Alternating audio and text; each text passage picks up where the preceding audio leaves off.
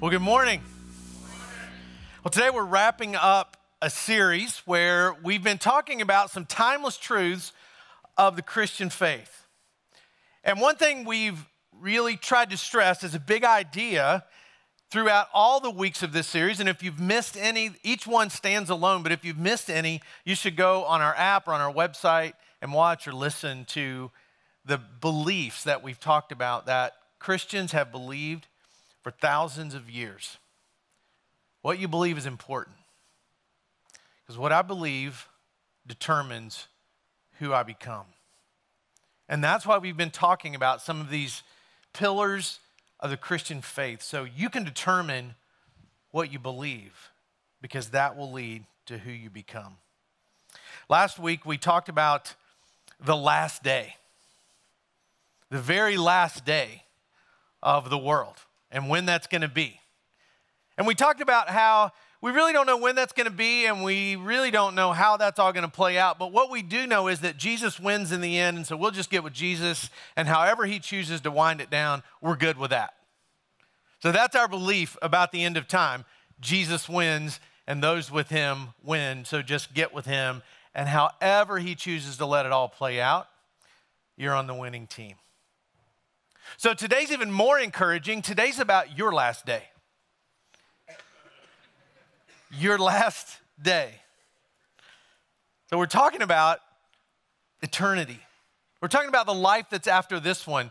Because here's the reality this life is not the only life. So I need to think about what comes next. This life is not the only life. So I need to think about what comes next. That gets easier as you get older. It's difficult for really young people, to you teenagers, it's probably hard for you to think about what do you mean? Eternity, heaven, end of life? I got a long time to think about that, and you probably do.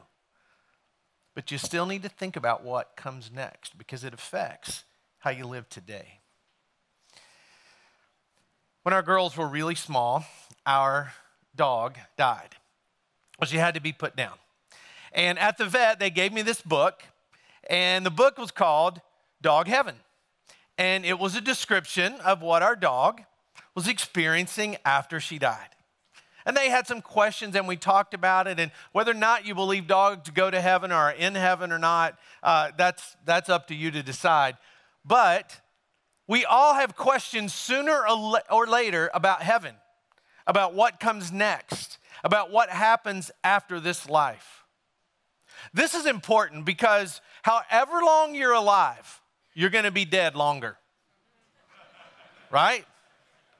So why not think about the longest part of your existence, which is going to be after your existence here on earth? You're going to be dead a lot longer than you're alive. So why not think about and prepare for what comes next? So, of course, we have questions about it questions about heaven. Like, where is it? Is it real? Who gets to go there? And what's the criteria for those that are let into heaven? Some people might believe, well, everybody gets to go. But what about the other place? What about hell? See, I would rather just talk all about heaven and not even mention the other place. But is that real? Is hell real? Who goes there? Does it, does it exist? Because hell is a really misunderstood and miscommunicated topic, especially in churches, especially among those that call themselves pastors and preachers, because historically, it's largely been described as the place where people go with whom we disagree and we don't like. And somehow, some people, humans on earth, believe that they have the authority to assign where people go. So we're going to look at what Jesus believed about heaven and what Jesus believed about hell. I'm going to share a lot more scriptures than I normally share. Normally there's two or three, sometimes just one in a whole message. Today there's like 10. So you want to write these down because this is what the writers of the Bible, what Jesus himself had to say about heaven and about hell. Jesus brings it up in a story in the book of Luke, chapter 16. And it says this There was a certain rich man who was splendidly clothed in purple and fine linen, who lived each day in luxury. At his gate lay a poor man named Lazarus, who was covered with sores. As Lazarus lay there longing for scraps from the rich man's table, the dogs would come and lick his open sores. Finally, the poor man died and was carried by the angels to sit beside Abraham at the heavenly banquet. It would be awesome if that story just stopped. Because here's this guy who, who had torment on earth, but now he's carried to this, this father of the Jewish faith. He's carried into his presence, and he's at this party in heaven. He's at a banquet in his honor. Jesus, I wish he would have just stopped the story right there, but he goes on to describe another place. It says, The rich man also died and was buried and went to the place of the dead. There, in torment, he saw Abraham in the far distance with Lazarus at his side. The rich man shouted, Father Abraham, have some pity. Send Lazarus over here to dip the tip of his finger in water and cool my tongue. I'm in anguish in these flames. But Abraham said to him, Son, remember that during your lifetime you had everything you wanted, and Lazarus had nothing. So now he's being comforted, and you're in anguish. And besides, there's a great chasm separating us. No one can cross over to you from here, and no one can cross over to us from there. The rich man said, Please, Father Abraham, at least send him to my father's home. For I have five brothers, and I want him to warn them so they don't end up in this place of torment. But Abraham said, Moses and the prophets has warned them. Your brothers can read what they wrote. The rich man replied, No, Father Abraham, but if someone is sent to them from the dead, they'll repent of their sins and turn to God. But Abraham said, If they won't listen to Moses and the prophets, they won't be persuaded, even if someone rises from the dead. Now, that's a really uncomfortable story because it gives very descriptive terms of what the afterlife is going to be like for two different people. Well, the first one, of course, this poor man who is whisked into heaven in this heavenly banquet, who was tormented on earth, who had a very difficult life, and now he's in God's presence. And then this rich guy who clearly wasn't generous, was not compassionate, did not have pity on the poor, he dies after building his own life without considering God, and he's in a different place. It's called a place of torment. And the writer of this, Luke, one of Jesus' followers, gives a really descriptive picture of images that can come up in our mind heaven, party, banquet, rich man in hell, torment. It says he's in the place of the dead. And yet he's still conscious and he knows what's happening. So, the place of the dead is a way that they described this place called Hades. Hades is just a Greek word for afterlife. It means death, uh, it means destruction. They actually believed it was at the center of the earth. There's another way they describe the afterlife, and it was a word that's pronounced Gehenna. And Gehenna was a trash dump on the outside of Jerusalem, it was a real place. And they would talk about Gehenna and being sent to Gehenna. It's where pagan religions would sacrifice children. It was a trash dump. At times it would catch on fire. And it's these words, Hades and Gehenna, that both get translated in the Bible most often as hell. So we're going to look at some beliefs about heaven and hell based on what Jesus taught. The first one is heaven and hell are real places. They really exist and they're real places. Think of the movies or the books about people going to heaven and back. Heaven is real. Anybody see that movie? Awesome movie. This little boy dies, goes to heaven, tells these great stories as he comes back about seeing Jesus riding a, a, a rainbow colored horse and grandma and grandpa and all these relatives that he had never met. And it's easy to consider heaven when it's described like that. And whether or not you believe that's true or not, you want to. You want to believe that kind of place exists. But if you're going to consider that place and the little boy's story and all the other stories about going to this place and meeting our dead relatives and Jesus and rainbow colored horses and all that, you got to consider the other. There's a surgeon named Maurice Rawlings. He's written about a half a dozen books on people who came off the operating table and told stories of going to hell and back. There's not a lot of movies about that. There's not a lot of big stories and, and, and books and best selling books about that. That doesn't inspire anybody. One of the most, one of the most vivid descriptions of heaven comes from the book of Revelation, chapter 21. So the Bible talks about these two places. Here's how it talks about heaven. Then I saw a new heaven and a new earth, for the old heaven and the old earth had disappeared, and the sea was also gone. And I saw a holy city, the new Jerusalem, coming down from God out of heaven like a bride beautifully dressed for her husband. Heaven is described as this fresh place, this beautiful place, like a bride. I remember when the doors opened and Cinda came walking down the aisle I don't even, I know her dad walked her down the aisle, but I have no memory of that part. I just remember, I just remember seeing this beautiful girl in this beautiful early 90s white dress, like glowing. For me, it was glowing and beautiful. It took my breath away. That's how he describes heaven. It's something that just, it took his breath away when the Apostle John was given this prophecy to share. So, this city, he describes it as perfect, no traffic jams no construction, only good news. But even the best human descriptions of heaven fall short. Other writers of the New Testament describe it like this No eye has seen, no ear has heard, no mind has imagined what God has prepared for those who love him. That's what heaven looks like. Now let's consider hell. Nobody talks about rainbow colored ponies in hell. Jesus had some very graphic language when he talked about hell. In Matthew 8, he says, But many people, those for whom the kingdom was prepared, will be thrown into outer darkness, and there will be weeping and gnashing of teeth. John, the same guy that wrote the words about heaven in the book of Revelation, wrote that hell was this lake of fire. And then another sobering passage about hell is in Second Thessalonians chapter 1 verse 9 where it says eternal destruction forever separated from the Lord and his glorious power. Now, there's lots of beliefs about hell, the place where no rainbow colored ponies exist. There's lots of beliefs about what hell is. Is it a literal lake, like a, a lake of lava that God just kind of kicks people into and they just, they just swim around there for eternity?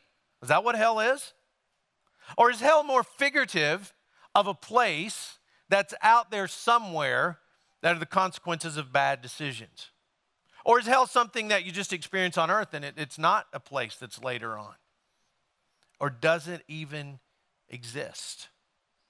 There's a lot of different beliefs about this place called hell, but here's somewhere we can all agree Heaven is the presence of God, and hell is the absence of God all the beliefs about hell, nobody says, well, God's there. So, everybody, no matter what you believe or what you've been taught or what way you lean, heaven is the presence of God, hell is the absence of God. And in that original story I read from Luke 16, they're real places, they have physical surroundings. So, heaven and hell are real places. Heaven and hell, another belief is they have a purpose.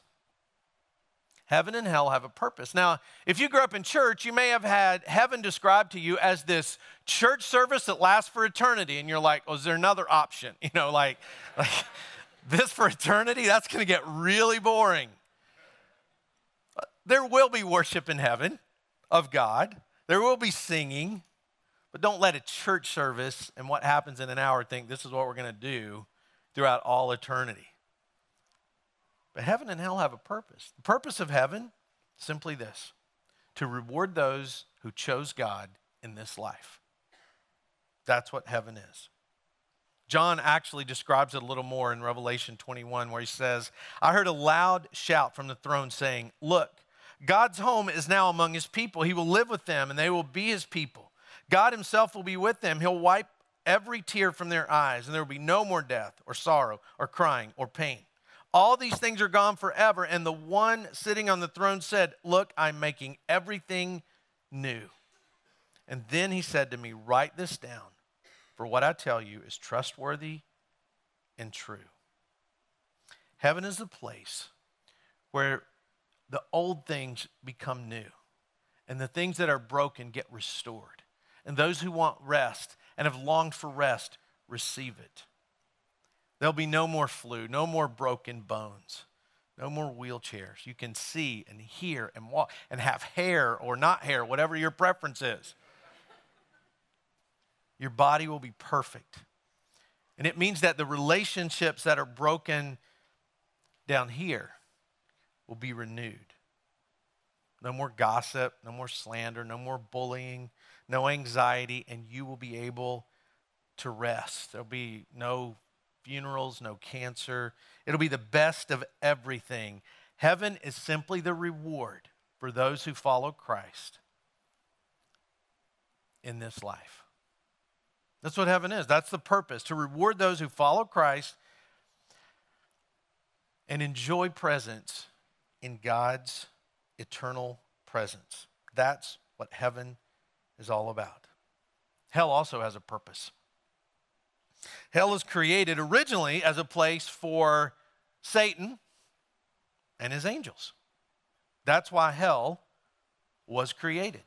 Now, you think about hell as this, this place where Satan is, the guy with the red pitchfork and the, you know, the pointy chin and the horns and uh, hooves and wearing pajamas. I don't know. You just think about heaven or hell and Satan, and we get those images. But in fact, hell exists as a place for punishment for him.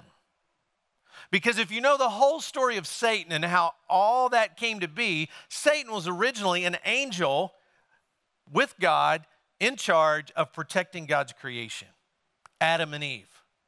That was his job. He was the highest ranking angel in God's army, and God put him over Adam and Eve. He got prideful, he turned them against God. What would you do to somebody if they turned your kids against you or you left them in charge of them and in charge of those kids and those kids were harmed? Well, if you could send them to hell, would you? Probably so. So God prepared this place called hell for this evil being called Satan.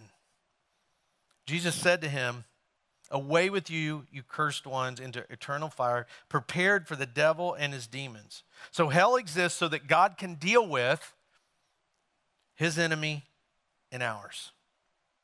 Another reason hell exists is to deal with the unrighteous, those that don't choose God.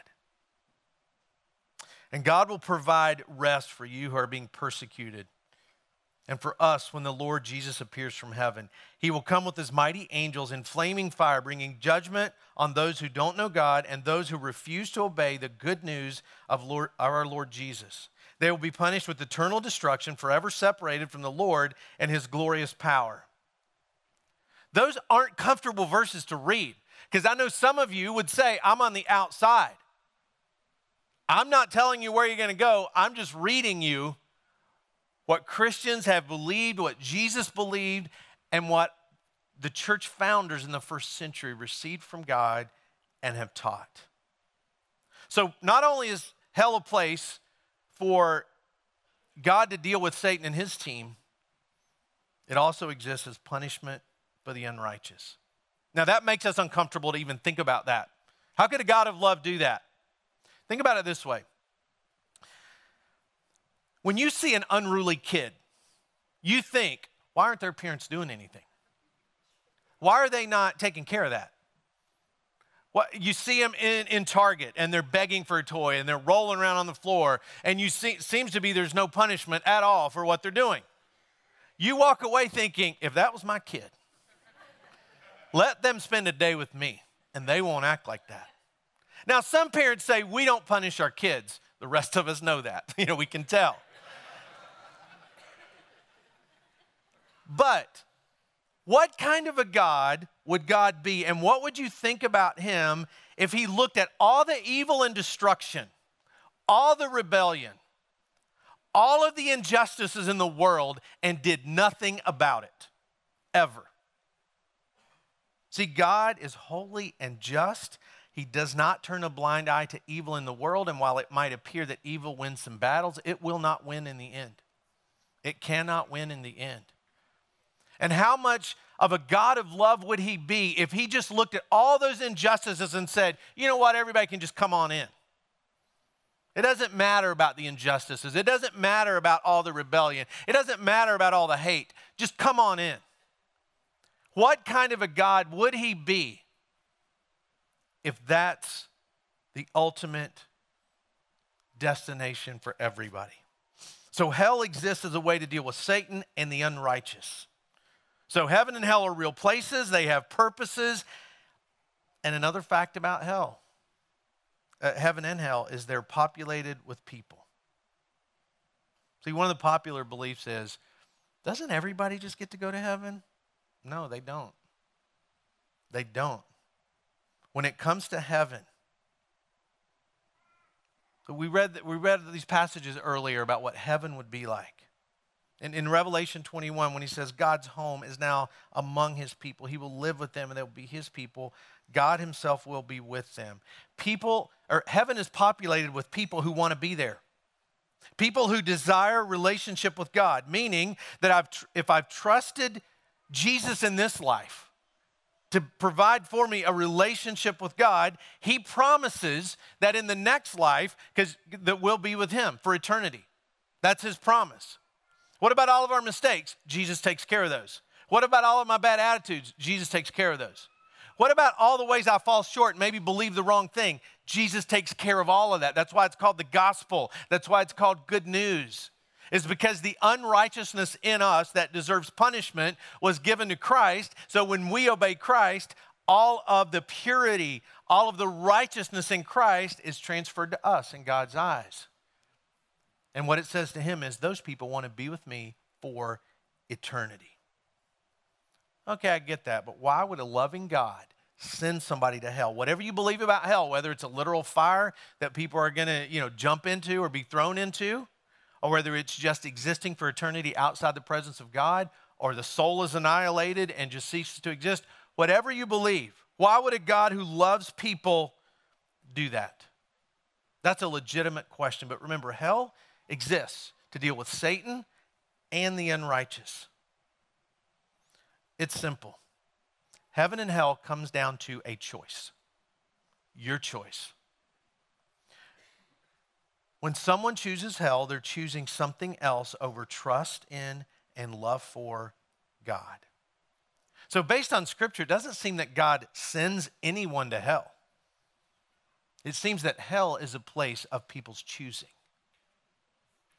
C.S. Lewis in The Great Divorce says this There are only two kinds of people in the end those who say to God, Thy will be done, and those to whom God says, Thy will be done. So if you desire to live apart from God, he says, I will grant that to you. I want people to love me so much and I want them to live with me for eternity. But if you choose not to, I love you so much, I will grant that to you and you will not be with me for eternity. And that's not what he wants. But how could good and love exist without a choice to not choose good and love and God? And so God wants everybody everybody. And so when we look at the world and say, how could he continue to let the world exist in the condition that it's in? How could he allow the injustices to continue? How could he allow the suffering to continue? And in the New Testament, one of the writers named Peter talks about why God waits. In 2 Peter chapter 3 verse 9 it says the Lord isn't really being slow about his promise as some people think. No, he's being patient for your sake. He does not want anyone to be destroyed, but he wants everyone to repent and choose him. God lets us choose because he loves us so much. So nobody gets sent to hell. I can't look at you and say, You are going to hell. That's between you and God. He's not going to send you there. And if you go, it's going to be your choice to go there. there's no high pressure. I'm not telling you to turn or burn. We're not trying to use manipulative tactics. But the fact is, God gives every person a choice. So, what's your choice? Is your choice to say, I believe in God? I still struggle with all kinds of stuff, but I still believe Him. And I believe that this person, Jesus, is the way everything changes. Because heaven is not just for out there.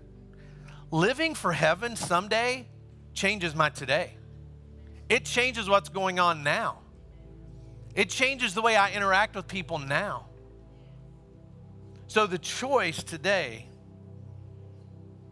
that determines our destiny is do I want to live for eternity in the life that lasts a lot longer than this one with God or away from God? And you might say, I need to know more. That's not enough. That was only 25 minutes. You got to give me some more information here. You might need that. That's great. Come and talk to me or one of the other pastors down front.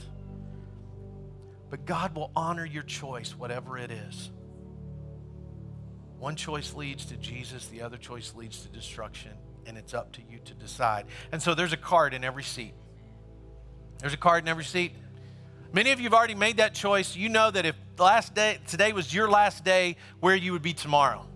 You know you'd be at a party with that with that poor guy in heaven. You know that. But you know people who don't know that. You know people who haven't made that choice yet. You know people who still haven't taken the step to realize that we're not assigning anybody heaven or hell. We're just offering the choice that God tells us to offer to every person we can. So write that person's name down, whoever it is in your life, or them, or many of them. So maybe God can create a way for you to help them get to know Him. Now, some of you have not made the choice. You just have not chosen which one of these two you're going to go.